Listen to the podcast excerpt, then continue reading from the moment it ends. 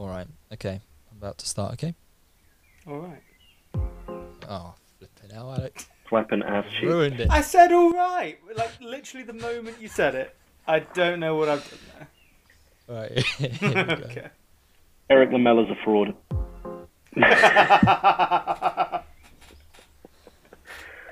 Sorry. It's not wrong. I'm staying in. It's not. It's not wrong. But...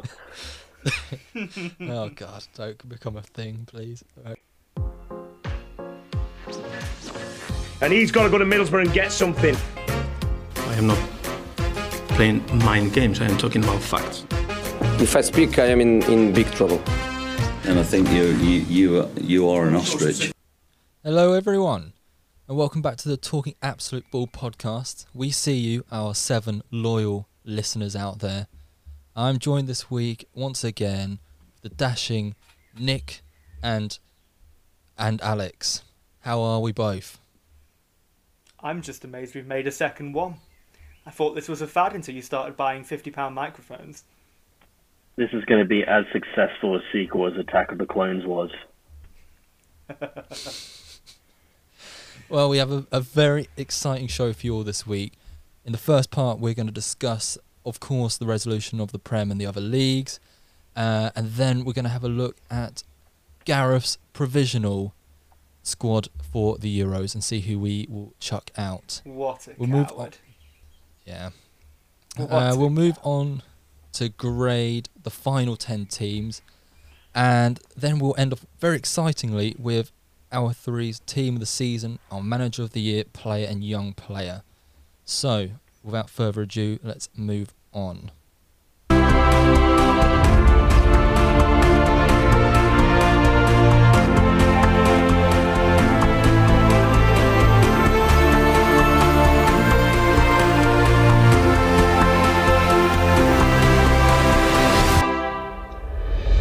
Miser. Well, as I knew and foretold, Leicester are bottles, Brendan Rodgers is a shocking manager, and he ruined my whole season. Not Mikel, Brendan. We could have been in the European Conference League if it wasn't for that man. Disgust. Can I start the discussion by asking you a genuine question? Are you not slightly relieved you've missed out on the inaugural Conference League? Because I feel like it's one of those tournaments that, okay, if it gets time to bed in, maybe it is something to make. But I don't think you want to be one of the, like, the inaugural big English club to be in it, especially given the whole, like, Super League thing. Like, surely you're much happier with Tottenham getting the from the Super League to the Conference League in two months jokes. Yeah, no, I'm... As I said, my head knows that this is the right thing. Like, I think we actually have a chance to do something in the league. Well, obviously, depending on how the summer goes. But my heart, I just want to see... I want to be disappointed by Arsenal a couple times a week. But then I did see uh, an image of one of the uh, the grounds that Spurs are going to go to. Well, potentially go to. And it's just horrendous. I think there's like... Is that the one, is that the one with the train? No, it's the one with the airport, literally, as one of the sides of... The... There's a whole collection of transport-themed yeah. stadia they're going to be going through in twenty-one twenty in the twenty-one twenty-two campaign. Yeah, exactly. But so I, I, I know that it's it's not the worst thing. In fact, it's it's a positive, uh, and and I really think it sums it up when the winner of the tournament, the prize is to get into the Europa League. But I was disappointed on the day. Um, To be fair, I did watch the game, uh, Spurs has won, and I really do think Fofana getting injured was a huge loss uh, to begin with.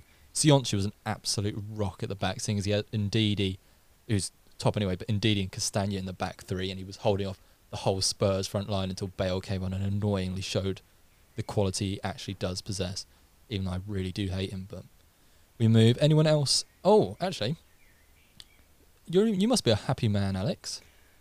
I'm a relieved man. I would have been happy with third at the start of the season, but I think it's a pretty good salvaging effort after the... If if you ask me to describe Liverpool's season, the first half is like the intro beach assault scene from Saving Private Ryan. Just like there's a guy on the floor, his kidneys are hanging out, everyone in front of you is getting shot. You realise you're down to like Tom Hanks and some stereotypical guy from Brooklyn. Battle through it, you know. And... um I, I'm very relieved to get out of it with a third place finish. I, I know we joked around, Cameron, I told you it was never in doubt. Um, obviously, I don't think that.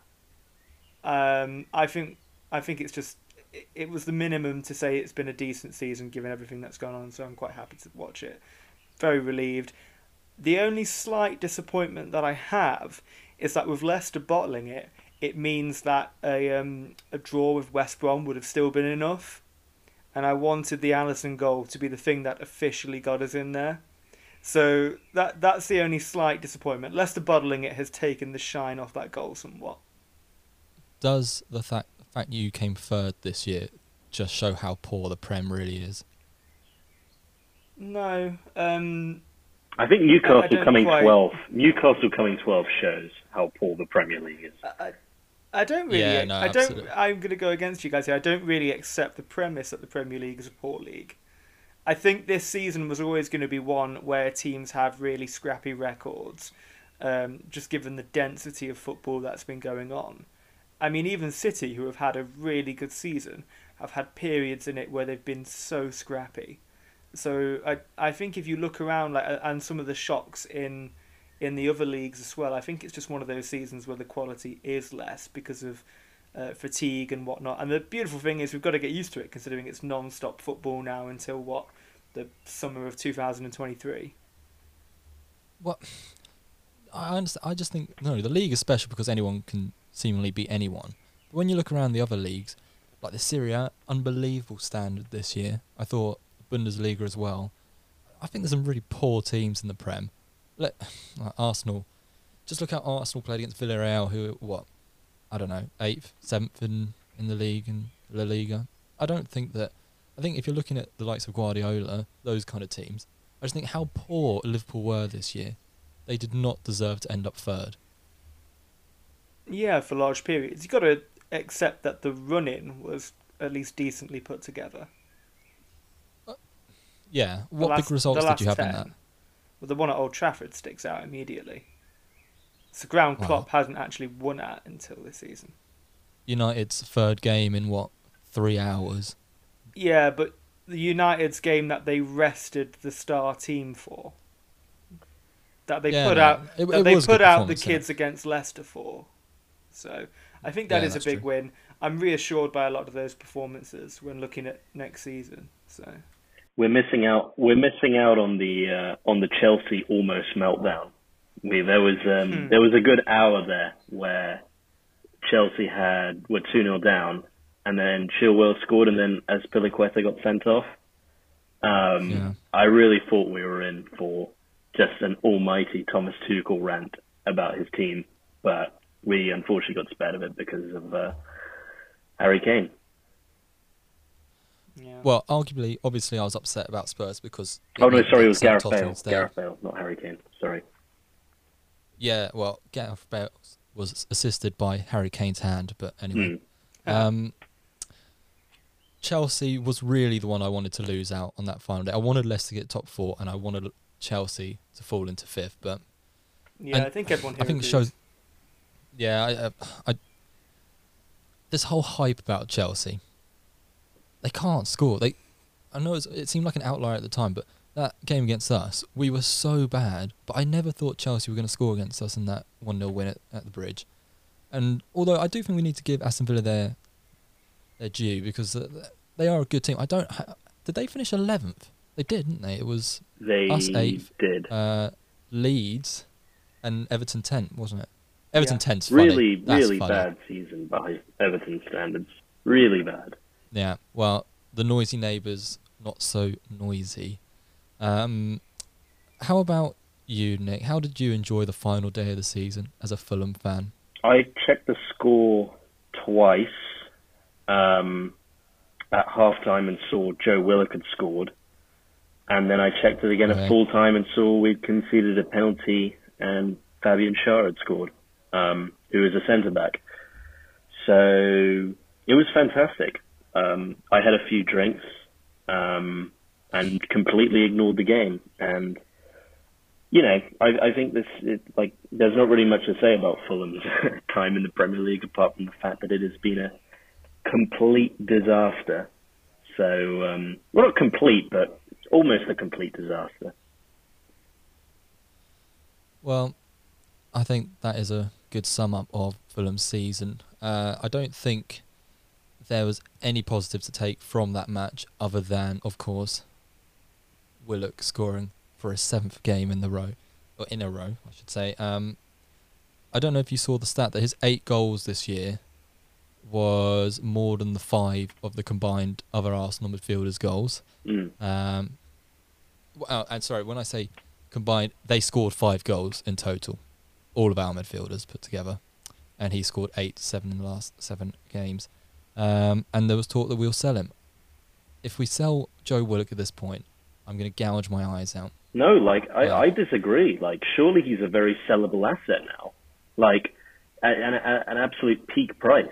Because here is a player that Arsenal were not interested in at all and playing, and as you said, were willing to sell. And now Steve Bruce, Steve Bruce of all managers, has rejuvenated him. And surely this is the time to cash in, because this is going off like a complete six-month spell. I mean, you can almost bring this up with like Jesse Lingard at West Ham. Like, past performance is no indicator of future success. Like, these players are now like at the height of their value. So the ideal time is to cash in now. Well, as much as I agree with your Jesse Lingard comparison, the difference there is Lingard competition is Penandes. He isn't getting in ahead of him, so take the money. Who's Willock's competition in this Arsenal team? What, El Nene? Emile Smith-Rowe. I, I, for one... No, no. He, one, one thing I would say is that we are playing a two-man midfield pivot at the moment, and Willock doesn't play in a two-man midfield. But isn't he a number ten more? I think more? It'd be stupid. He's more of a number eight. Plays in a three-man midfield. Oh, just... I don't like that as a number eight. No. I, I, I, I think this would... is such a prime opportunity for Arsenal to actually like make a good deal for the first time in what feels about like five years and cash in at like an asset peak price. I mean, I know I'm talking about this like a, a filthy capitalist, but you know, but it, I, it, it, it just, just makes sense. It, it strikes too close to home with the Emi Martinez deal of last year, where at the time we were like, oh, we need, he's our one sellable asset, get twenty million in the door. And look how horrendously that's gone. So I say we've got enough other assets if they are actually to get out. We'll do probably a discussion on this another time, but, you know, the Bellerins mm. and Ketias, uh, the Reece Nelsons who, you know, where is he hiding in Mikel's cupboard somewhere? Um, that I don't think... I agree, his price has never been higher, and I would say if in January someone had offered us twenty million for him, he would have been off. But now his price is... in the thirty to thirty-five million bracket, I'd imagine. Um, but let's just we'll wait and see if the if the talk is real that the Cronkies are putting their hand in their pocket. We don't need the thirty-five million that Willock Sale will get, and I would like to keep him at least for pre-season and see how he goes. Can I just um, maybe that is just the standard? Can I just make a quick stat? Well, not make a quick stat. Um, ask a quick question. Given that we, I don't, we shouldn't probably turn this into an Arsenal podcast just yet. Yeah. But um, I want to ask the two of you a question. Who had the higher goal difference between Southampton and Burnley? Don't tell me it was Burnley. Yeah, I would guess from the way you're phrasing yeah. the question that it would be Burnley. It's Southampton. Burnley also... It's Southampton, but only by one goal. Southampton are mm. minus twenty-one we... goal difference. Yeah, shocking. Yeah, but we must remember that Burnley had the advantage of not shipping nine goals in a match this season. I mean, Ralph's uh, Ralph's reputation, it's uh, it's taken a dive. It's I, absolutely dived. I genuinely still really like Ralph. It's Same. beside the point, but I, I genuinely do still really like Ralph. Same. I don't know what's going on at Southampton, because that's two seasons in a row now where they've had like really streaky peaks and troughs. So yeah. obviously there are questions about his ability to consistently manage a team through the season. I still like him, but I can see why a lot of people... If I'm Daniel Levy, I'm looking his way. I agree, but I don't think they will. I don't think they no. will. No, I don't think they will. Um, well, I probably... There wasn't a lot to come from Sunday, let's be honest. The relegation... Sorry, Nick. That was wrapped up a while ago. Um, except for Leicester... falling out of the top four, that was really done. and the top six was pretty much secure, I think. So we should probably have a small bet on. Um, we should probably say a small bet about Nuno leaving Wolves. Yeah, well, I think that he's done. I thought he did a very good job. He brought him up from the Championship. Um, I think until this season was a very difficult team. Whenever you saw one of your rivals going up against them, or at least I did, I thought that's a chance for some points to be dropped there. And mainly, I don't think Arsenal have taken a point off them in two seasons, but you could insert any team into that. So I think he will be a good manager. I can't work out if this is he's been pushed out because it's been a bad season, or he's looking at opportunities like a Tottenham, thinking that that's in the pipeline. I couldn't really work that out if it was just it a sounds like agreement. a mul uh, yeah mutual parting of ways um, was the way it right. sounded like. Um, their intended replacement looks to be Bruno Lage, L A G E, um, mm. ex-Benfica. Um, I can't profess to know a whole lot about the manager, obviously, but the last three or four years of Benfica have kind of been somewhat of a dumpster fire. So there's a lot of unhappy happiness around Benfica. So I'm not really too sure about this one, but obviously, I guess if you have a big Portuguese contingent, it does make sense. Well, to, it fits into that, doesn't it? Yeah. Yeah. Um, but we'll see. I mean, this team was pretty uninspiring this year. Only thirty-six goals, which is not a lot. Like, that team really struggled for goals without Jimenez, and there's no guarantee that Jimenez is going to come back and be the same player as he was. Mm. Well, I, I think it puts into question that decision. The the forty million spent on Fabio Silva was absolutely mental. Um, he was not an able replacement. Are we doing a worst signing of the season section? Because I would quite like well, to put that as my contender.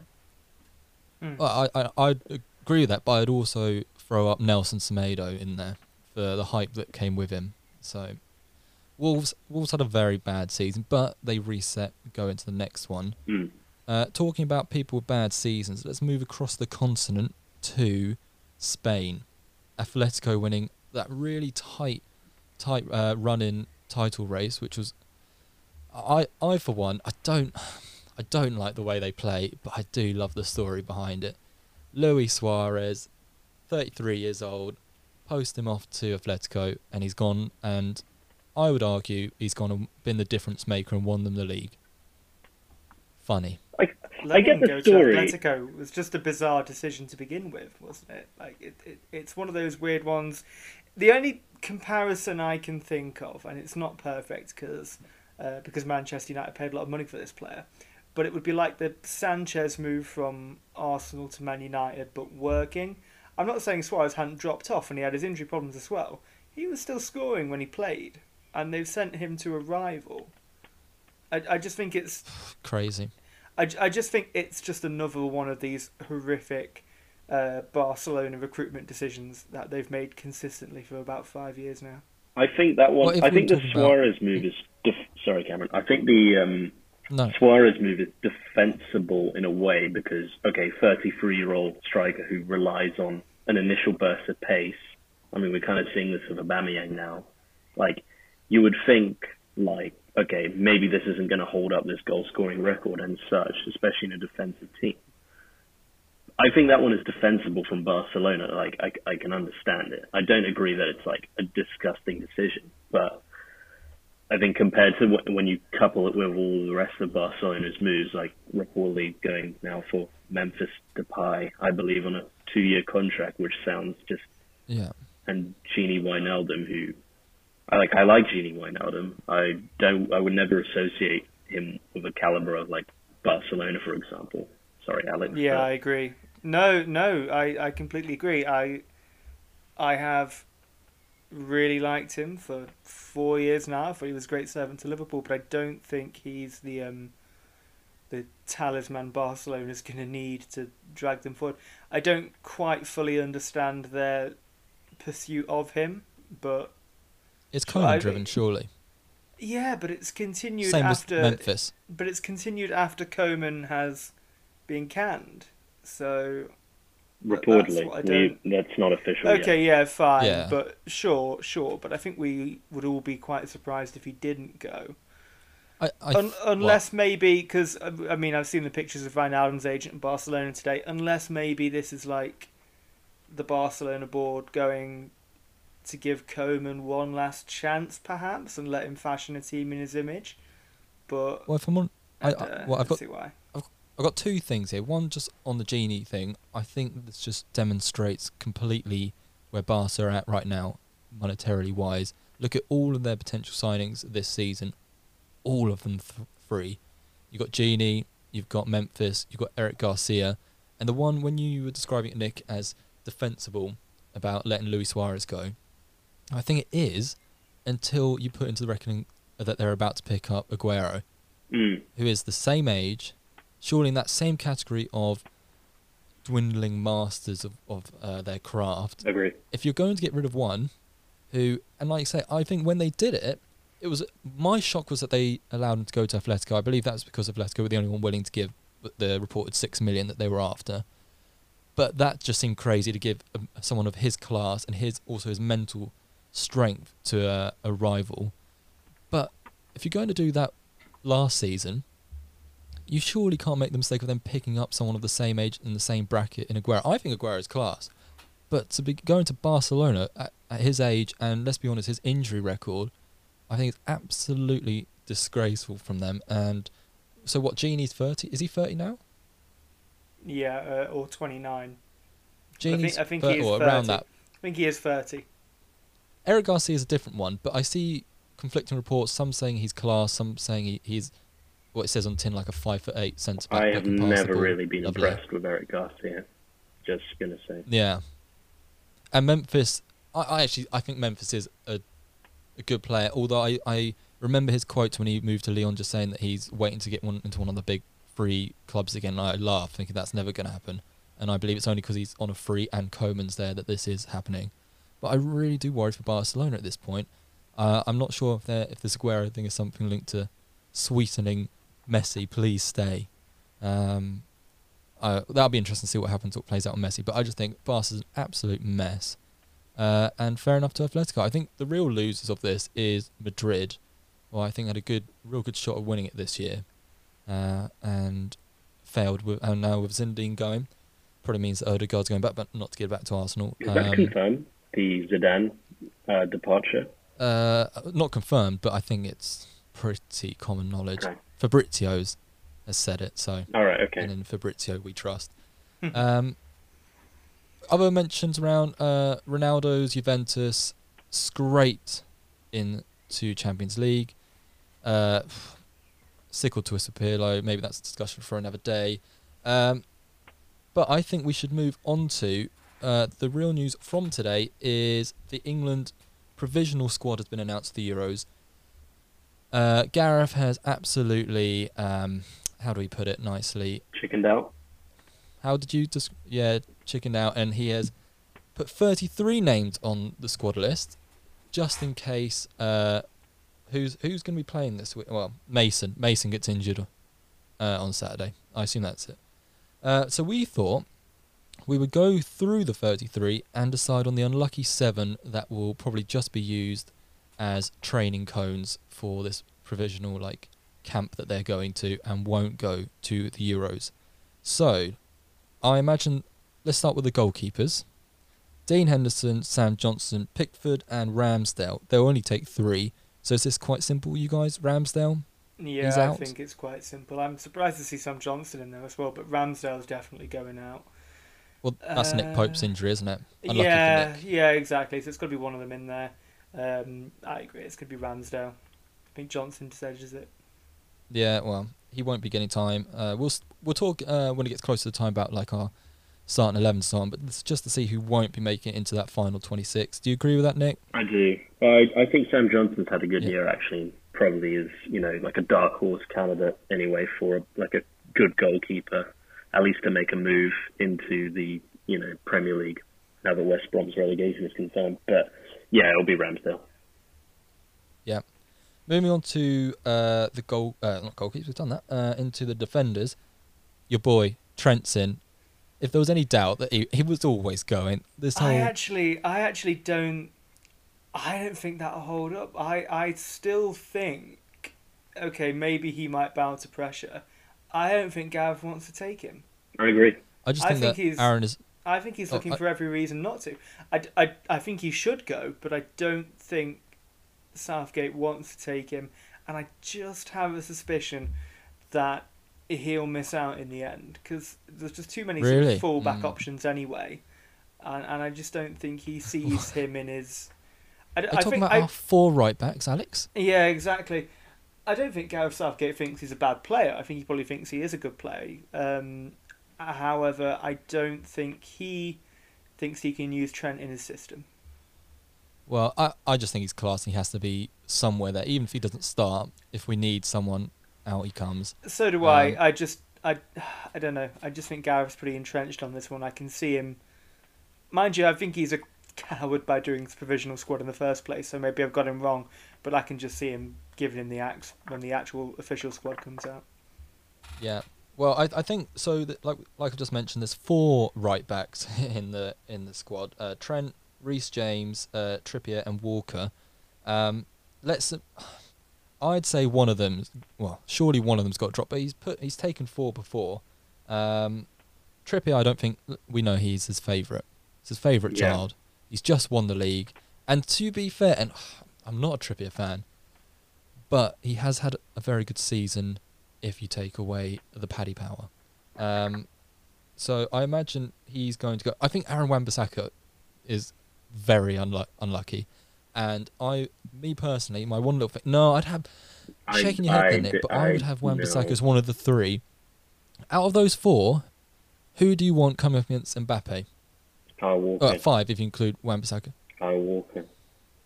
Kyle Walker's had yeah, a fantastic boring. season. Like, any right back uh, who, who, who's a mainstay in a Pep Guardiola team. Um, yeah, um, like, I, they're the guaranteed starter, one hundred percent. Okay, fine. Uh, but out of those four, are we saying one of those won't be making it?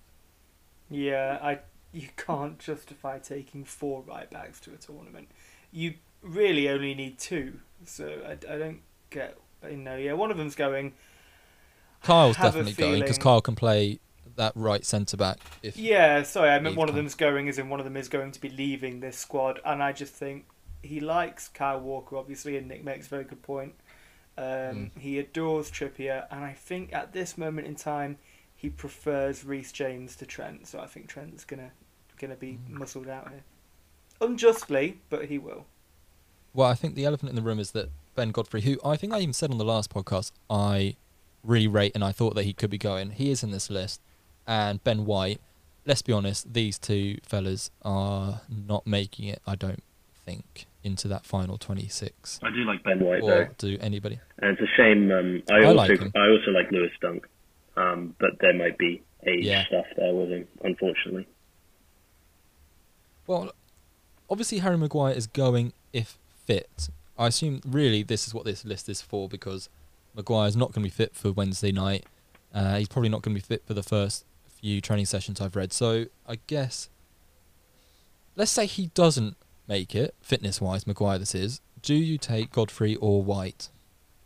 I take White, but it's a close call. It's not like a, any sort of anti-Everton prejudice or anything like that. I just think White is marginally more established at this moment in time. Okay. So White, but it, it we're talking almost a coin flip. So, if we're taking out Ramsdale, Godfrey, White... Uh, and maybe one of the right backs. That takes us to four. Connor Cody, I think he's going. I think he's done really well. And uh, although I'm looking at... Hold on. Oh, yeah. No, I didn't see John Stones for a minute there. Uh, I think Connor Cody's going over Godfrey and Ben White just because he's been around. I'd rather have Godfrey, but that's just me. Can I make a suggestion? Uh, who might be a surprise cut? Yeah. Tyrone Mings. He's going. You know he's going because he's, he's left-footed. He, like, I, he might go, but I, he should not be anywhere close. I would rather have Ben White and uh, Ben Godfrey over Tyrone Mings. That, he I is totally agree. Because... Not a good footballer. Well, I, seeing as if we do, please God, play four at the back. It's and the ideal is Stones and Maguire, surely Maguire at left centre-back. So we don't need a left footer there, but I think he is... What I think this inclusion means is the dreaded three or five back could mm. be around the corner, uh, and, you know, we'll have twenty right backs, and anyway, I'll digress and get onto my Gareth hate train. Um, so we've kind of seen three or four there. Let's go on to the midfielders. Bellingham, Henderson, Lingard, Mount, Phillips, Rice, and Ward-Prowse. For me, it's a surprise here, but it's only because I'll go on to it. I think we've got these kind of players already in the forward section. I think it's Jay Lings. I think Jay Lings might miss out here. Mm. Uh, I think you need your... I think Bellingham is the one who it could be a toss-up there. Henderson's obviously going. Mount is obviously going. Phillips, I think, will be unused, but he likes as a kind of Rice replacement. And Ward-Prowse, well, if you've got a free kick in the last minute, who do you want? You want Ward-Prowse. Um, well, you, you you want Trent Alexander-Arnold, but as we've already decided, he's not going. I joke. I, joke. I think Trent will I go. Yeah. Um, no, I agree with you. So, if there's one midfielder to miss out there, who do you guys think? Me, it's Lingard, but I, someone else. I actually agree that I think it will be Lingard. I know that sort of would have been blasphemy like a month ago, but uh, I think he's just had really poor timing in that West Ham's... not like collapse or anything like that, just sort of West Ham's more sluggish form, I think, has really jeopardised that England selection. And I think you made the point again, he's an attacking midfielder when the forward line is already going to be pretty stacked anyway. So I don't yeah, see, you're, I don't you're see Foden, him making it. Grealish, yeah, exactly. Mount. I, don't see him making it. I yeah. think Jude Bellingham is one who will get taken. I don't know if he'll see much game time, but it, I think it's probably mm. going to end up... Um, a bit Walcott two thousand six, like he goes yeah. along to experience the tournament. So I don't think it's a bad thing though. Look how well he played in the Champions League. He's not adverse to a big game. Not not at all. Special and talent. Not at all. And actually, I would I would like to see him get game time, but I just don't think Southgate will take that risk. But I think he will still take him um, as maybe a rotation option, or just as a school trip, enjoy the experience type thing. I've okay. got Calvin Phillips so dropping saying... out because um, because of injury. Oh. Um, he supposedly picked up an injury on the final game of the season, oh, so bloody hell. I think that will be the one, unfortunately, for him. But but if you take out Calvin Phillips, you've got Rice. I guess if you play maybe that one defensive midfielder, you, you can interchange Rice and Henderson, perhaps. Maybe Bellingham if you're stretched to it. Yeah. Even though you wouldn't yeah. want to. No, you wouldn't um, want to, but I don't think you need more than two defensive midfielders. Or Ward-Prowse, I guess. Yeah, okay. And then up front, we've got Calvert-Lewin, Foden, Grealish, Greenwood, Kane, Rashford, Saka, Sancho, Sterling, Watkins. Let's just get through. Uh, obviously, Kane's going. Obviously, Foden's going. Uh, obviously, Rashford's going. I Obviously, Sterling's going, although I'm saying he's not had the best of seasons, but obviously deserves to go. I just don't. I hope he doesn't start, but that's for another day. So, I think one or two. Two will fall out of this. Can, how many have we got? We've got Ramsdale, Godfrey, White. Yeah. Obviously, Maybe. obviously, Ollie Watkins in this list isn't going to make the final cut. I'm not saying I... he's not had a decent season, but I just don't imagine... I don't see who he gets picked ahead of there. I think it's Greenwood or Watkins for that third place striker. And well, I think you're go, right. I think he'll, he'll go Greenwood. He'll go with Greenwood then, surely. Yeah. And this isn't to say that I think Greenwood is streets ahead Watkins. of Ollie Watkins. I, I don't know if I agree. I'd probably just on balance give it Greenwood. But I don't think that decision's going to be that close in Southgate's mind. He's going to want people he's um, worked with the most before. Well, he'll go with Greenwood. But Greenwood hasn't got the experience of playing leading a line that Watkins does. And that's the position it will be. Um... Yeah, Watkins isn't as sexy as Greenwood, is he? Um, there's there's that, and realistically, how many times are you going to have somebody who isn't Harry Kane leading that line? Well, yeah, I, and I, I guess it's Harry Kane, and then if, you know, worst comes to worst, it'll be D C L, won't it? So yeah, exactly. Um, I, I'm thrown out there. I'm worried for my boy. I'm worried for my boy Saka. Um, I wouldn't be. If... No? no, if two of them go from that list, He's very, I, I'm selling him, Gareth. He's very, very good at playing multiple positions, so please take him. I want some Arsenal representation. I think Greenwood um, drops out. Um, I think, I just, ooh. I just don't know. I don't really see it, see it with him. I mean, it's a, a bad explanation, but I mean, only seven goals across the season, whereas Watkins had eleven. Um, and I think Watkins is just a better all-around player at the moment. So if it was up to me, I would drop Greenwood. Plus, I just don't think Greenwood's quite ready yet. So, yeah, no, I get that. But just to, uh, just to touch on Saka again, my take on this one is personally, I would rather bring him along and only go with two um, striker centre-forward types and have another rotational option on the wing, because I think those are the positions you're going to switch out more. Those are the positions that get fatigued a bit more. I don't think Southgate will do that, but that uh, so I would be worried about Saka's inclusion as well. But that I would prefer him as a versatility option, yes, to uh, to just right. another line leader, as you put it. Well, so on that, just quickly wrap it up. So we can say Ramsdale gone, Godfrey, White. Uh, are we saying Jay Lings? Are we agreeing on Lings? I don't think he will. I... Yeah. Okay, so that's four. Uh, Ollie Watkins, sadly, is uh, we we would like Watkins, uh, but I do fear, because that's five, and we need another two more. You're saying Phillips, uh, Nick? Yeah, uh, I injury. have got my own personal list, but I go with yours and, by any by any stretch. And so, and then the last one, do we think it's going to be Alexander-Arnold? From what we've been talking about, I'd, I'd rather I'd rather have Alexander-Arnold over Reece James, but let's just say uh, Trent, Reece James, Mason Greenwood, or Saka. Which one out of those four is the final one not making it? One word from each. Who do you think? Mason Greenwood. I'm going Greenwood. I'm going Greenwood. I'll go Trent. I'll go Trent. You're going Trent. Oh, I just... gotta have that quality. I don't, I don't know whether it's just like pessimism or, you know, my natural pessimism or defeatism. I just don't think you'll take him. Well, talking about Trent, let's move on to our finishing off our grades from last week of the of the teams, starting off with Liverpool after this. The hills are alive with the sound of oh! To give Chelsea a place in the Champions League final.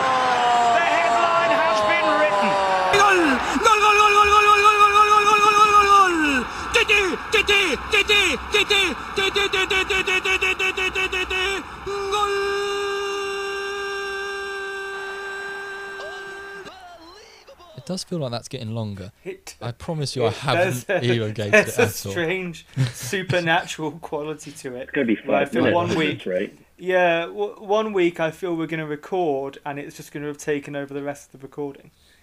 Um, I wouldn't get versed to that. So yeah, we're going to try well. and get through these somewhat prompt, uh, quickly, but the floor is yours, Alex. Give us the run-through of Liverpool.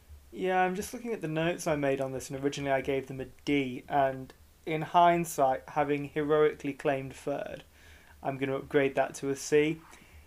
Maybe even a C plus, by which I don't mean it's a, a, a season I would usually accept, but I think it's a season that gets the... Um, the best out of the circumstances they found themselves in. I'm not going to go like too extreme and say, um, you know, actually it should be a, a B or an A because of all those injuries, because I think outside of the injuries, there have been some just horrific missteps this season. Playing Jota against Mkhitaryan comes to mind. Uh, persisting yeah. with Fabinho in the back four, losing home game after home game comes to mind. That's not Fabinho's fault, by the way. I just think that there was no chance creation in that, or no mm, no quality chance creation. And I think playing him at the back, despite him doing a decent standing job, I think that contributed to that.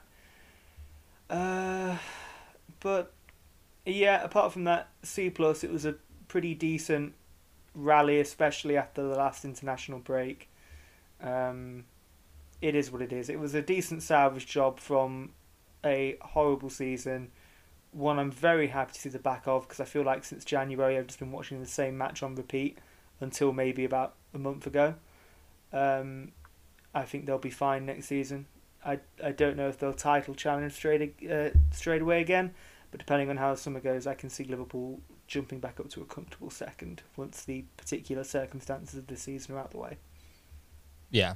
Um, I'm looking here at what we said for our player of the year. Uh, Nick, I have no idea why you put Mane there, but each to their own. Uh, Fabinho, I think, is a real shout. Um, just... I, I like to take complete credit for that Fabinho signing. As I said, yeah. It would be quality. And just there's that ridiculous stat that's going around, something about uh, I don't know if it is the goals or just how many games you've won since he's been put into the field or something ridiculous. And I just think he's uh, he's a catalyst for your good performances uh, in the run-in. Um, I completely agree. And and just to highlight the uh, the difference of opinion we have on this excellent podcast, Nick's Mane as player of the season is quite um, is is quite decisively shadowed by my putting Mane as like the disappointment or the dunce of the season. Um, yeah, yeah I was not impressed by him this year. Although I think he has scored something like eleven or twelve goals this year. I was really surprised to see that. Yeah. Um, I feel what doesn't help Mane is that, um, obviously not this season, but in prior seasons, his goal tally might inch up towards what Salah gets. But Salah will consistently score about one every two matches throughout the season. I think Mane, mm. I, I don't have this borne out in data. I might be completely wrong, but it's just a feeling I get from watching Liverpool. I feel Mane is a streaky player. He will get his goals in bunches. And I think that through yeah. large parts of the season, he will go missing. And I think that's never been more... I, I, perhaps this season isn't his like worst for going missing for parts of it. But I just think this season has highlighted that so much. Especially in those January, February months. The, the crisis months, if you would. Where um, the only player who could score a goal was Salah. One every two games, which is great. But no one else is backing him up there. And at that time of the season, I think Mane's deficits really sort of were confirmed to everyone. I still think he's a great player. I still want to keep him, but I think it's been a really I'm just going to come in here and stop this slander of Liverpool's best player, Sadio Mane, because he had uh, the highest non-penalty X G per ninety of the of the fabulous three, as we know them. So Granted, his, so, his, so his finishing was bad. His finishing was bad, and he undershot his um, uh, assists as well. His expected assist. assist uh, yeah, assist. Thank you. Poor season. It's not a poor, poor season. season. It's unfortunate that his teammates didn't help put them away. I think... Why is he underscoring his X G the fault of, I don't know, Firmino and Salah? And and I, I've got opinions on Firmino's season as well, by the way. I'm not, I'm not, ex I'm not excusing him from any criticism. But I don't get that point. Well, then maybe I should point out that Mane was second behind Diogo Jota for non-penalty X G per ninety, which is Jota's an unbelievable signing, by the way. I just think really how different annoying. how different the season might have been if he didn't play against Midtjylland. Yeah, I don't think yeah. it would have been too different. We just didn't have the depth to match City in a season where you play a game every three days. But I think we could have easily come a pretty comfortable second place if Jota oh, yeah, that's injured. The only difference. You, you challenge United, in my opinion. Yeah, I think we I think we finish ahead of Man United, but yeah. The obvious is the injuries at the beginning of the season. That's what curtailed it. Um, yeah, we move on to City. Yeah, yeah let's move I'm, to City. I'm dragging on. Let's go to City. Go on, Nick. You give us your City overview. A plus. I mean, the most interesting thing about this City team is it doesn't feel like there's been a standout player per se. It feels like this is the most complete team, I want to say, that they've had. I mean, obviously they had the most one hundred points, but they were backed by incredible, uh, you know, seasons from De, De Bruyne and Sterling. They've kind of regressed a little bit as a team yeah. and as um, individuals, but more come together as a team, which is just my personal opinion. Like, I mean, I couldn't believe this, but agree. Their highest goal scorer was Gundogan, like, which yeah. I think only on twelve goals.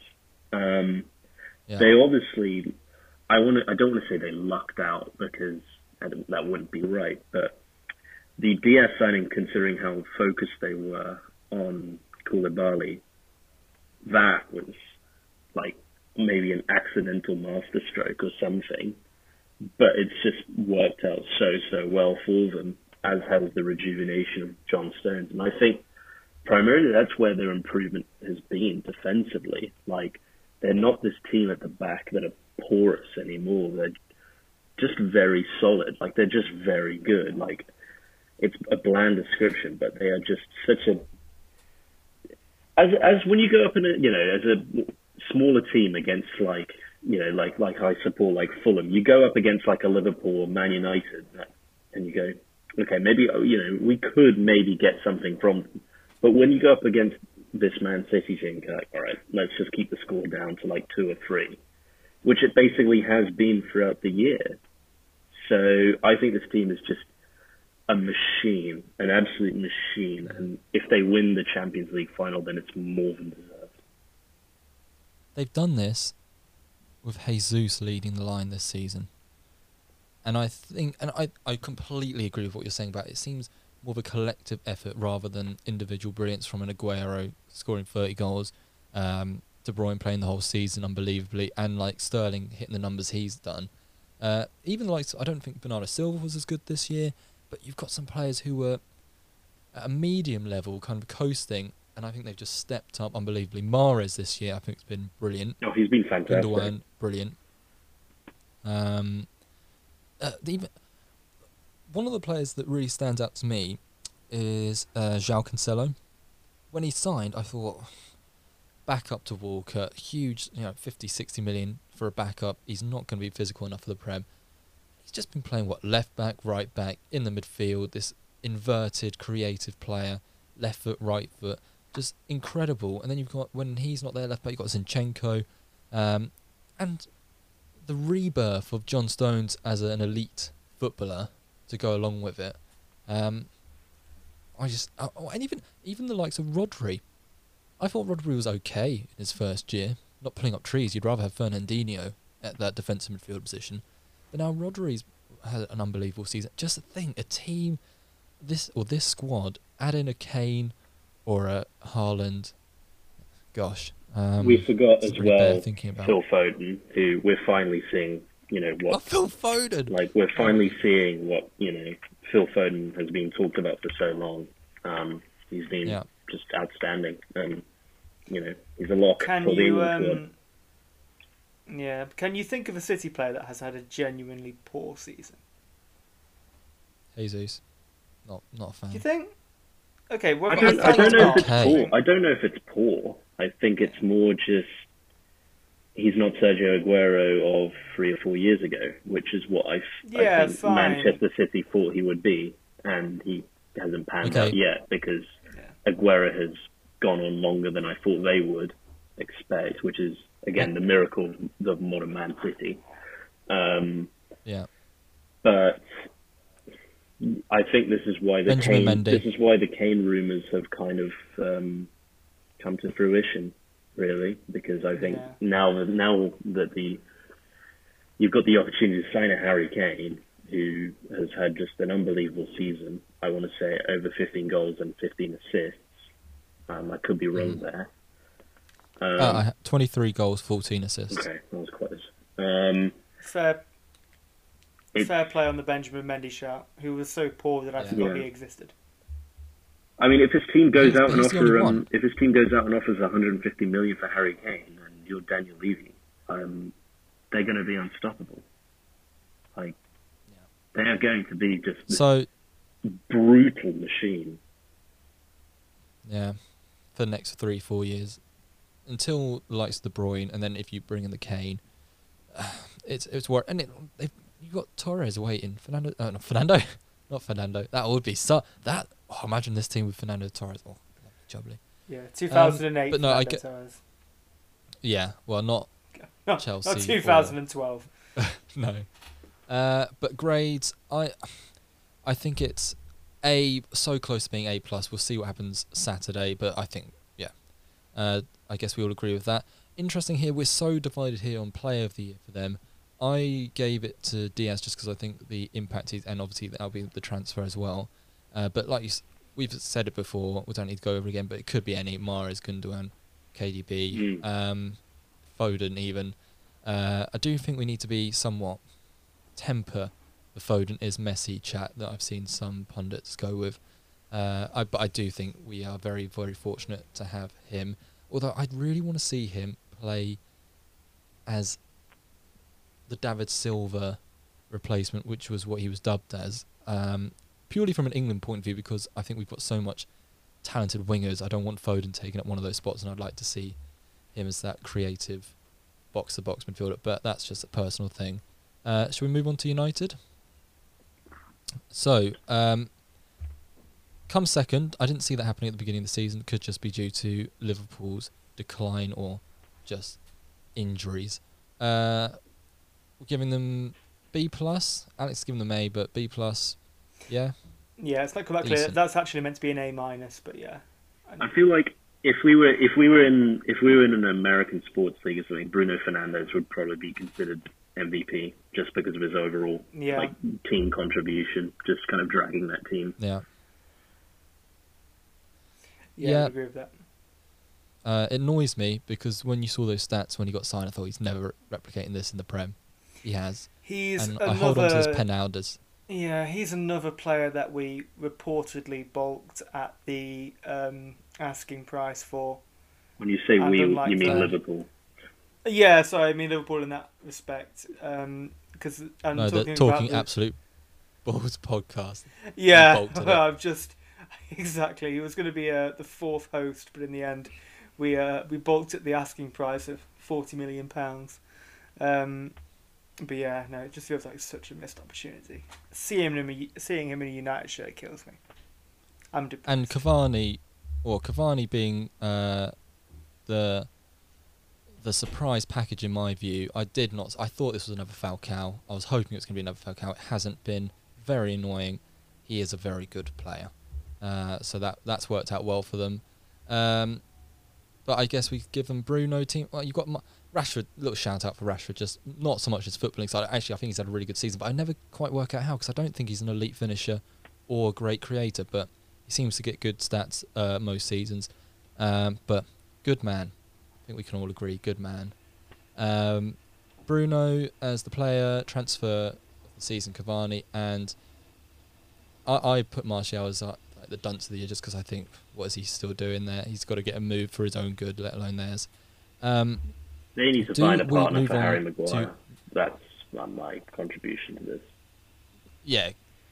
But, well, they need to find a partner to Maguire and let Donny go and play some football somewhere because I think he's a very good player. Um, talking about very good players, Newcastle, player of the year for the Prem for everyone, Joe Willock. Uh, I disagree. Single-handedly kept them up. I disagree. All right. I'm going to say Callum Wilson here because over the course of the whole season, I think he really did make um, Newcastle a better team, and they and he's just a fantastic finisher in the box. So he was injured, unfortunately, and you really noticed when he was out. Like I feel like, like who was pulling them through? But that was with Callum Wilson. Like when, when Callum Wilson wasn't playing and Willock was, they you know were down in the you know the doldrums with Fulham. So I think after Wilson's return and Saint Maximin's return, they skyrocketed back up again um, to tw the lofty heights of twelve. So I think in terms of overall impact, I'm going to go over the whole season. I'm going to go with uh, Callum Wilson. Do we think it's a better uh, or better grade? We've all given them C, but this was before they've ended up twelve. I would change that. Is that just like an anomaly? Yeah, I would, yeah. Change, I would change that in hindsight. B, B plus.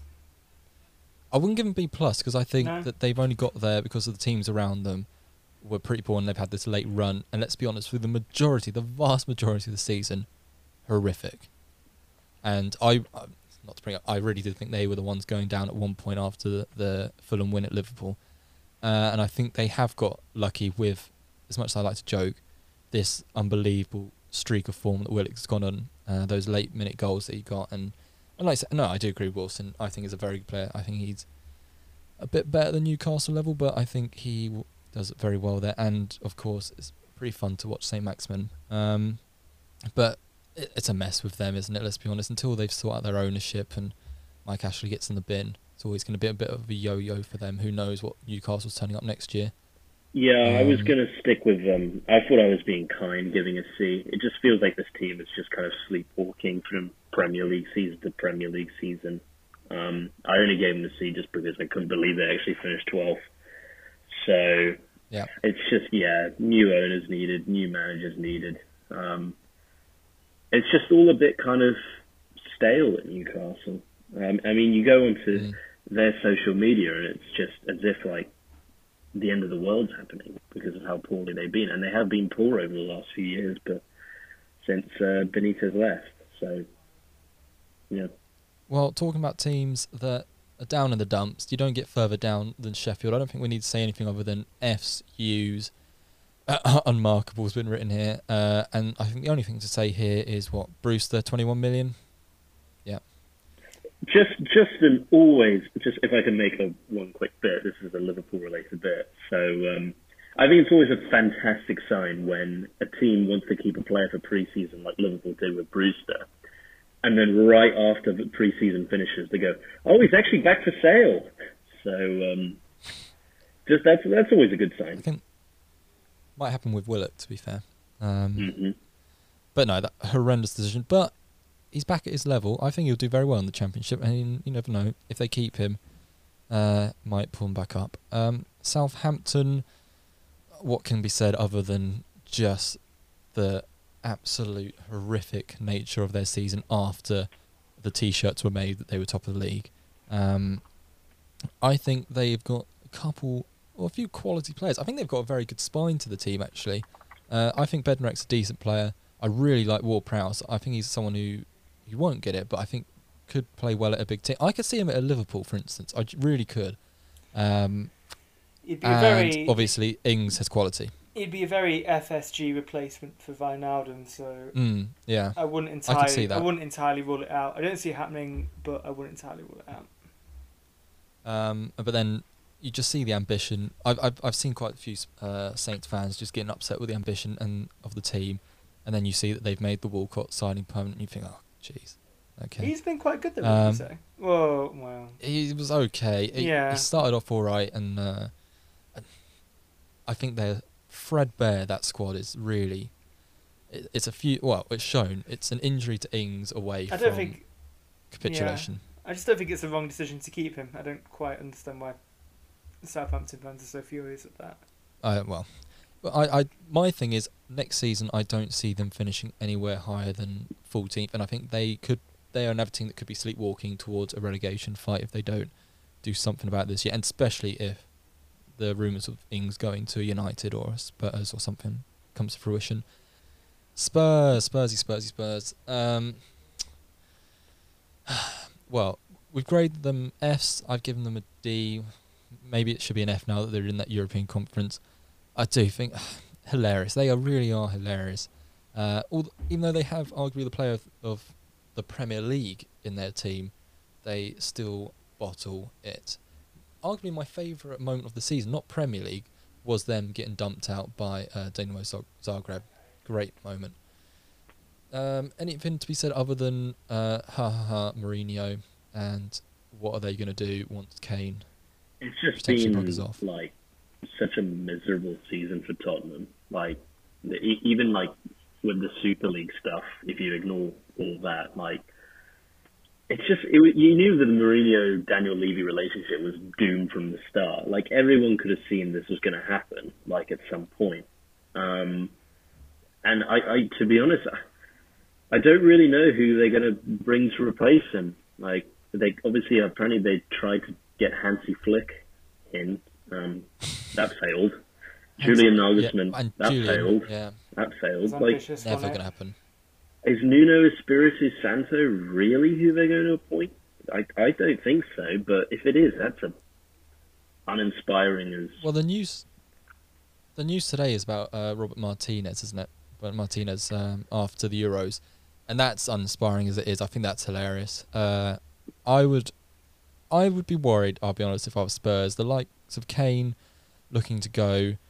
Bale's going. I don't think he's been that good, but he's still quality. It seems when he actually gets into the box, he scores it most times. I, I just, not. Yeah, um, this team is just kind of a disaster. Yeah. It's like, it feels like what West yeah. we all thought West Ham would be, um, like this year, season with all the ownership issues. Um, But instead, it, it's just they're going to have a real struggle, like trying to attract a good manager, you know, to say, oh, by the way, you've got to come in and deal with our grumpy striker who wants to leave, and we've also got to play way more Europa League games and travel to all these places. Um, so you've got to recruit a big squad, and you've got to play a ton of games, and there's just so much work to be done, especially with a manager like Daniel Levy, who is quite stingy. So, um, oh no, like Daniel Levy. Well, yeah. I worry for them, but obviously I don't actually worry for them. Uh, well, talking about a team, like, actually, you said it, Nick, West Ham, I think they're not just the surprise of the season. That the This is almost the story of the season. I, I think the first game they played Newcastle and got absolutely battered in that first game of the year, and I thought West Ham were going down. Look how much I know. We've given them A's across the board. I I think the, the likes of Souček, Uh, well, Lingard and the kind of burst of form he had, everyone in that team. And like when you're saying about who from that City team's had a bad season, you look at this West Ham team, like playing to the level that they can get to. They've been superseding it all year because they haven't made that many changes. They've still got Moyes as their manager. So I think this West Ham team, they really deserve to be in Europe. I think they would have struggled in the Champions League if they'd actually got there. Uh, I think that would have been a step too far. But I think they've got quality players. Rice, Fornals, really like Benrahma. Um, they need to sign a striker to either replace or be back up for Antonio. But great, good team. Although Noble looks a bit out of it now. Well, Noble's been moved on. But Souček, really. Rice, yeah, mm. he's got one more year, hasn't he? Yeah, so uh, I think that'll just be year. waving to fans in the stands. Yeah. Yeah. But I, I I don't know what else to say other than I don't know what more I don't know what, yeah I don't know what more you can add to that. I don't think it's I don't think it ruins the season that they missed out on the top four, because I think it's still great that they got into the Europa League. Um, yeah, no, just a really solid season. Flashes of um, you know, two thousand eight Moyes in charge as well. So yeah, yeah I, I've been really very, good, very impressed by them. Really good foundations to build on, and if they keep it up, you could see them being sort of around eighth to fifth for the next few years. If you're Tammy Abraham, just very, very quickly, do you go to Spurs or West Ham? Aston Villa. Well, I guess you actually still go. But where does Kane, where, where, it depends where Kane goes. Yeah, I guess it depends where Kane is. But I, what, what I was trying to point out there is I think there's more of like a, a project, more of excitement around West Ham at the moment than there is about Spurs. Yeah, I agree. That's just... Well, I don't know, it's still the same shaky owners. I don't know if it's going to be a long-term project to greatness or anything like that, but it's an attractive proposition right now, sure. I don't know if it's a project, but they're in a good place. Talking about greatness, West Brom, Big mm. Sam, D's across the board, they've gone down. What a shock. Uh, I've, I, I thought the decision to sack Bilic after his point at City Uh, was unbelievable. I just I, that was I disagree with that. Um, I disagree with that. That team was sleepwalking into relegation. When we beat them two nil for our first win, when we just looked in the admiral, I say we, Fulham beat West Brom at home when they just looked absolutely down and dead. Um, West Brom just couldn't muster any kind of attack. They needed to make a change at the time. So I I think it was the right move probably to move on from Bilic, but now they've got a decision to make in the Championship about whether they want to go for a rebuild. They'll probably want to go for it, ownership. Um, so, and they've got the squad for it as well. So they'll be a contender for promotion again. Yes. And um, I actually quite liked uh, OK Yokuswi, because I saw no one really put a player of the season uh, mentioned. He's been really quite fun to watch as well. Um, and he should he, he might actually get a Premier League uh, club signing him. I thought Diagne, Diagne, the the centre forward they brought in in January, was half decent. Yeah, and I think like you're saying, that the the other than sad to say, uh, your team Fulham, the majority of this team, I'm right in saying, is going to be with them next year, in the Championship. Yeah, and they're going to have Grady Diangana as well, who is fantastic there. Pereira. Um, they were all brilliant players. Surely Pereira needs to move on. He's he's too good. He might he's move on. I mean, we'll see. He might st like I don't know personally. Um, but if Everton, he stays, then he's a fantastic player in the Championship. He like he had an otherworldly season when they were down there, down there last year. So I think they'll make a go for it. They'll make a go for it. And well, uh, move to our last team, Wolves. We quickly we've mentioned them before uh, about Nuno. Very uninspiring season. I don't think we need to go over them too much. Uh, we've got Neto as the player of the season. I, I do like Neto, even though then when I looked at his numbers, wasn't quite as inspiring as I thought they would be. Um, biggest moment of the season was that Jimenez injury. I was watching that game and it was really horrific. Uh, and you've seen how much of a loss it's been to them, just the whole way they've played. Uh, the myth of Adama Traore is surely debunked, I believe. Uh, the man is, is just a sprinter. Uh, and Fabio Silva, what a horrendous signing. Uh, any other comments before we end that section? I think um, I think Wolves, they, they need to kind of evolve a bit. It kind of feels like they've been going on this Neves, João Moutinho um, midfield core for quite some time. Neves hasn't really panned out into that top eight, top six centre midfielder. João Moutinho is good, but is very old now, so I think some evolution is needed there. I do like Adama Traoré still. I disagree that he's a sprinter. Um, I think it's just been a tough season, and it hasn't been helped by the fact that Fabio Silva is playing up top. I I, I think your Neves one is a really interesting shout. Like I thought he was guaranteed for a move. Another uh, Liverpool signing. I thought I thought he would have been really good there, but you're right, not been. Or maybe it's just the season. I think it'll be interesting to see how Wolves go next year. Uh, like you say, because it will be a, a different feel to the place with Nuno not being there. Um, but it'll still be a Portuguese infestation. Okay, everyone, join us after this where we'll go through our team of the season. Ladies and gentlemen. You can't bring an object onto the field and start rubbing on the cricket ball, and you've got all the cameras on you. I mean, it's an embarrassment. It really is an embarrassment. Truly is an embarrassment, as will be when I somehow fit El Nene into this team of the season. Uh, okay, lads, let's run through it. Uh, goalkeeper, I've got Ederson. I just think Golden Glove winner, Ederson. I've obviously yes, Ederson is the right choice, but for I, I've tried to think for some of a different option, and because I've got obvious people in other spots, so I would say Emi Martinez, just because of the impact he's had on that team and how assured he looks there. But obviously Ederson has had the the best season out of a keeper, but Emi is an alternative option I'll throw out there. Yeah, that hurts, but yeah, okay. What about you, Nick? Um, yeah, I agree with those two points. Um, I've also been again quite impressed by Alphonse Areola's season behind a truly awful um, Fulham mm. defence and Fulham team in general. Um, he's a lot better than eighteenth. Um, he'd probably be a top six goalkeeper in any other league, or even in the Premier League. Yeah. So, really like him as well. You going Alphonse? No, I'm going, going with uh, Martinez. I'm going with Martinez. God, that hurts. Um, okay, right back, because we're playing uh, four.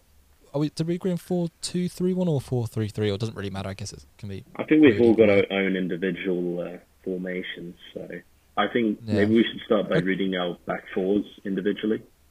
Yeah. Okay. Uh, I'll jump first. Right back, Cancelo. I said it a bit earlier. Uh, two goals, three assists, two point four tackles a game, which actually made him the twentieth highest in the Prem for tackles. And I was really surprised by that because you don't really associate that with, with Cancelo. And I just think he's been...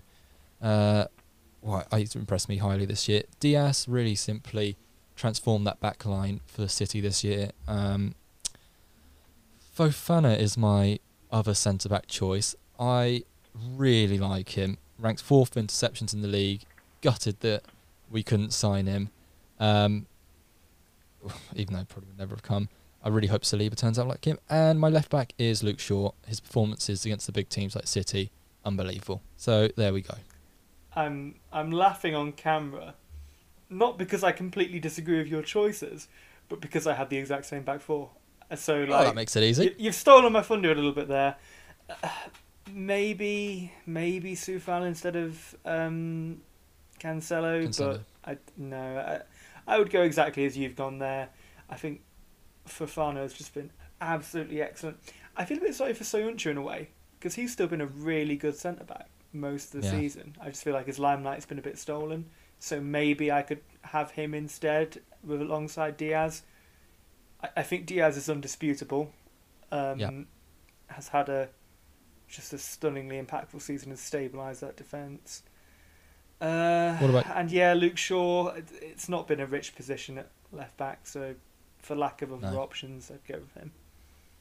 What about you, Nick? I went for some different options uh, to be slightly controversial. Oh. Um, I'm going to go with left back Andy Robertson, who Alex what? might be surprised by, but I thought he's been pretty good this year as an ever-present uh, left back. Centre backs, I went for Harry Maguire just because I think if you look at how Manchester United are without Harry Maguire, it is a completely different Manchester United. Like they are just they completely fall apart, and they really do rely on him at the back. And he's and he's just worked for some reason perfectly well as a captain. So Harry Maguire, and then Ruben Dias. That doesn't require much explanation. And Vladimir Kufal or Sufal.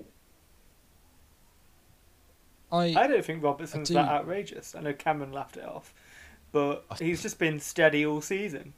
He, Most minutes played, played this nearly, year. Yeah, I'd say he must have played nearly the full thirty-eight games, if not the full thirty. I think he's just, I think he's like thirty-six, thirty-seven. But he's just been really steady. He's not had like the peaks and troughs that say other high-profile fullbacks, other other high-profile Liverpool fullbacks have had. So I don't mm. think that that's that outrageous. What's that? But my favourite left back at Liverpool is obviously is it Tsimikas? Tsimikas left back. Konstantinos Tsimikas. Is, is he still in six Athens? Minutes. He I played six think, minutes. Yeah, I don't know if he ever goes. I don't know if he ever got on the plane. I've seen him in very sparingly this season. I have seen him come onto the pitch, but I don't remember what match it was. It was an event though. I, I took notice of where I was in that moment in history. Mm-hmm. Robertson uh, must be looking at Klopp thinking any chance any chance I could have a break out here. Although let's just move on by saying Tierney is the best left back in the league. Um, my three midfielders uh, purely because I just love numbers and sexiness. Gundogan, I think that middle period where everything clicked for City uh, and he was just outrageous playing as that he was taking the flak. Well, maybe it was meant to be, but you know those late runs into the box, that performance against City, uh, not City, Liverpool, sorry. thirteen goals, two assists. He he has to be in there for me. Fernandes, numbers speak for themselves. Let's eighteen goals, twelve assists, and I think most people expect De Bruyne has to be in there somewhere. I disagree. I've gone for Souček, the potato salad eating hero, ten goals and one assist from that kind of deep lying position, uh, those late moves into the box, just an absolute handful. Um, yeah, that's my that's my three. I don't know who's playing the deepest if we are working that out. Maybe maybe Souček, um, but no no room for De Bruyne in this team. Okay. What about you? Lot? Mine's a lot more vanilla. Um, I think I'm going to cop some flack for this, but as a deep lying midfielder, I'm actually going to let my bias show, and I'm going to say Fabinho. I know he's not played there for the entirety. He's played centre-back this year. Not, I know it comes close, but not quite as much as he's played in defensive midfield. And I just think the impact he has in that position gives him the team of the season spot there. In my in my opinion, and I'm sure maybe I'm letting my bias show, but I just think he's been extremely good every time. He really captures that position every time he plays in it. The other two midfielders, I, I've completely uncontroversially, to make up for that, I have gone for De Bruyne, who... I think, Cam, when you were saying, you know, he's not going to make yours, I think that's in part because he's a victim of his own success. He plays at such a high level season in, season out that it probably isn't special anymore. But I'm trying to fight against that, so I'll still say him. And I'll, um, I think you've got to go for Fernandes as well. Nick, I think the point you made earlier on about him being um, an M V P, if you're watching this like an American, is completely spot on. He drags that team two or three places higher into the table than they should be. Mm, yeah. I have gone for Mason Mount because I think he's just been Chelsea's best midfielder, um, and he's been excellent under both managers that were there. Um, and again, another shoe-in for the England squad, Ilkay Gundogan and Bruno Fernandes. Oh, and I out, kind of put, I did put uh, De Bruyne in as well. So, look, I think De Bruyne's class, but my only thing was team of the season. He's played about twenty-two games this year. That's my only criticism yeah. of him. I, just, I, I think I, I, that City team with him, again, it's just impact players, and he is one of them. It's just all of a sudden, it's just so much more terrifying, so much more, has more bite, and you just, as an as an opponent, opponent it must, it must just be a nightmare to defend. I do think, yeah. again, Nick, to bring up another point you made earlier about how if you're um, a smaller team, you might fancy getting something from Liverpool or Chelsea or United. I think De Bruyne is the decisive reason why you don't expect that going up against City, because you yep. know he'll pick you apart at least once a match. Some okay, obviously some small teams have got things from City, but that's tending to be when he's injured or when a strike's not capitalised.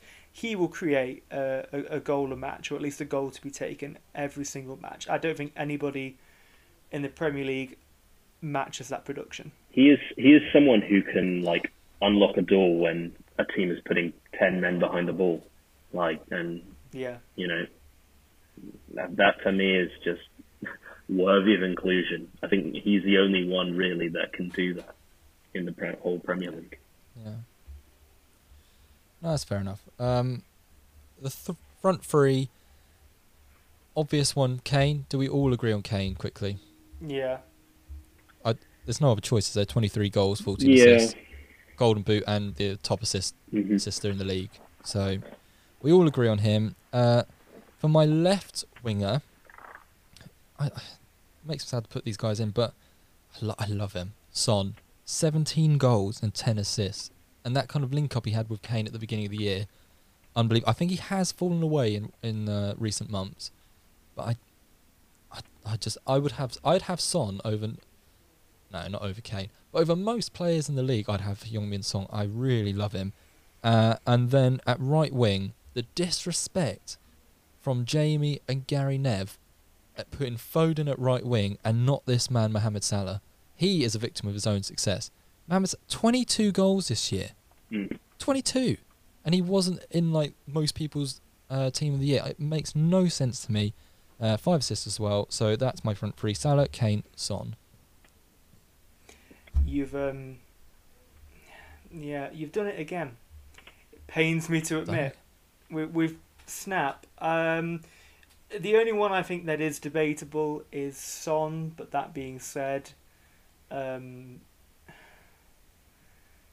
I, I think he probably deserves to just about deserves to be in there as well, but given the poor season Tottenham's had, that's the only reason I'm sort of umming mm. a little bit on that. I might argue you can put Foden in that position on the other side because he's that versatile and attacking player.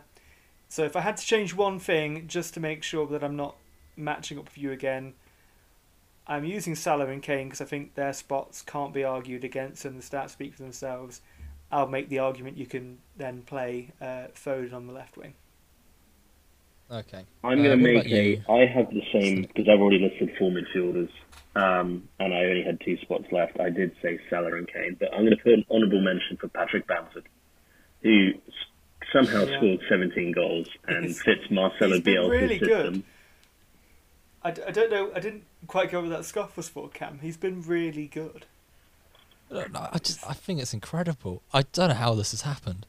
uh, when when they signed Rodrigo, I was well. That's Bamford, rotting on the bench for the year, and not absolutely not. Bamford has been clinical. When I've seen some of his uh, finishes, brilliant. And I think he can count himself unlucky for not getting that Ollie Watkins spot uh, on this uh, on Gareth's Uh, provisional list. I think he's been tremendous. So yeah, I agree with that.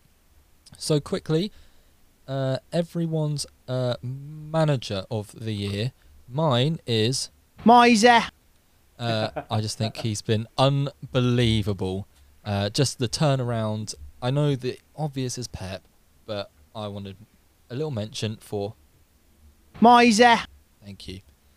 What is about it, you guys? Is it obviously Pep? I, I, I obviously well, I like for boys, so well, maybe not. No, no, but I just obviously I, I'm not. I want to like clarify what I've said there. I obviously think that Pep Guardiola is the best manager in the world. So in that sense, yeah, sure. But if you're doing like manager of the season, like manager who has made a massive impact on their team, has done something with that team perhaps another manager couldn't, then I think this season I give it to I give it to Moise or. And I'm not one of this guy's fanboys by any means. I know he has a lot of them, but I give it to him, or I maybe give it to Bielsa. Bielsa, yeah, I'm unbelievable. I'm not. Finishing I'm not ninth. a Bielsa. I'm not a Bielsa fanboy. I think he has a um, a sort of outsized fan club for what his career has accomplished, but I think he's just been.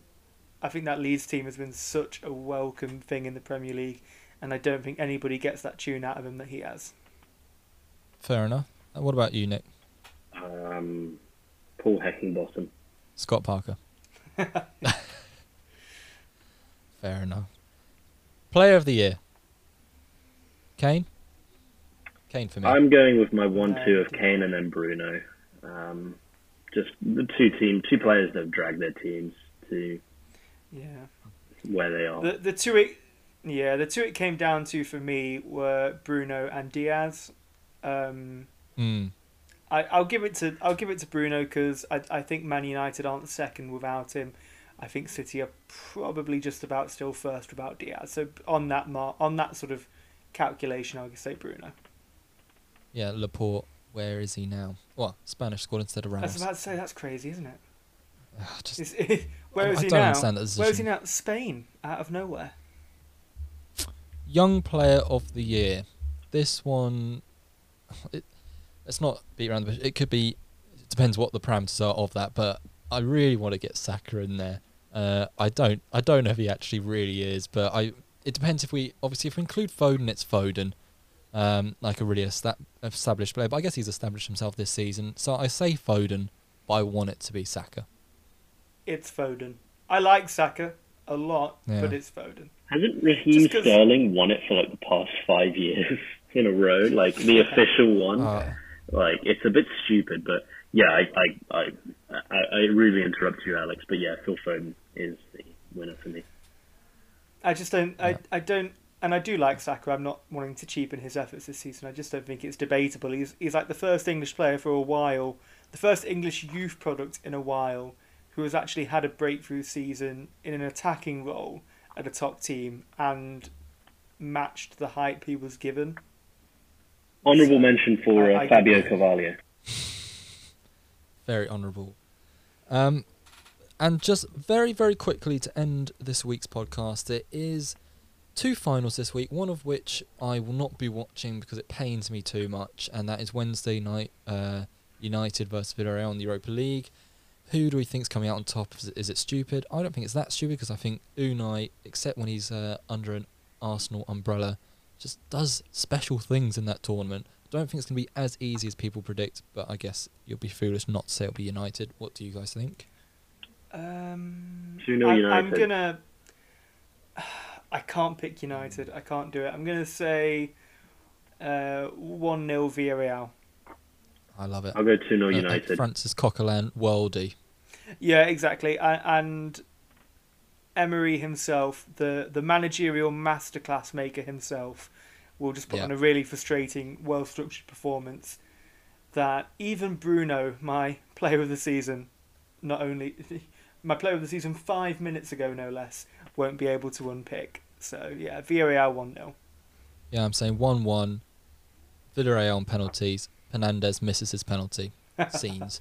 Glorious. Uh, and, the, and then on Saturday, of course, the big one, Uh, Chelsea versus City in the final. Um, this big thing about like Tuchel having this like, hoodoo over uh, Guardiola City. I don't think that's going to play out now. I think it's going to be a City win two nil. Yeah, I'll go two one. Yeah, I'll go City. I'll say City three one. I I get that Chelsea have beaten them twice this season, but I just think this City team with everything that's riding on them getting a Champions League title, I I don't think they'll let this one go by them. They're too good for it. Um, I, I, and I think Chelsea will lack the jeopardy of being in the Champions League next season now anyway. I know it shouldn't make a difference because it's the biggest match in club football, so it shouldn't factor, but are they going to be as desperate? Nah, I just think City are going to be too good for them. Fair enough. There we go. That's our predictions right there. Thank you very much, fellas, for joining me this week. I think that's been that's been that's been a good episode. I've been very intrigued about uh, your reasonings for why Bamford should be the player of the year. Um, any closing remarks from you both? Lovely. To all your um, millions of fans out there, Alex. Thank you, everyone, and like I say, our loyal seven. Seven listeners out there, thank you very much. Oh, just before we go, we do now have a Twitter account. You can find us at Talking Absolute Ball.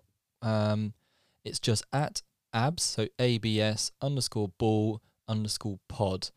Uh, come check us out there, where we'll be putting up our opinions on all things football and other sporting bits, and also obviously you can find out when our uploads are going to be. Uh, once again, please go check out our Instagram. It's just Talking Absolute Ball. And yeah, thank you very much for joining us this week. Au revoir. Moise.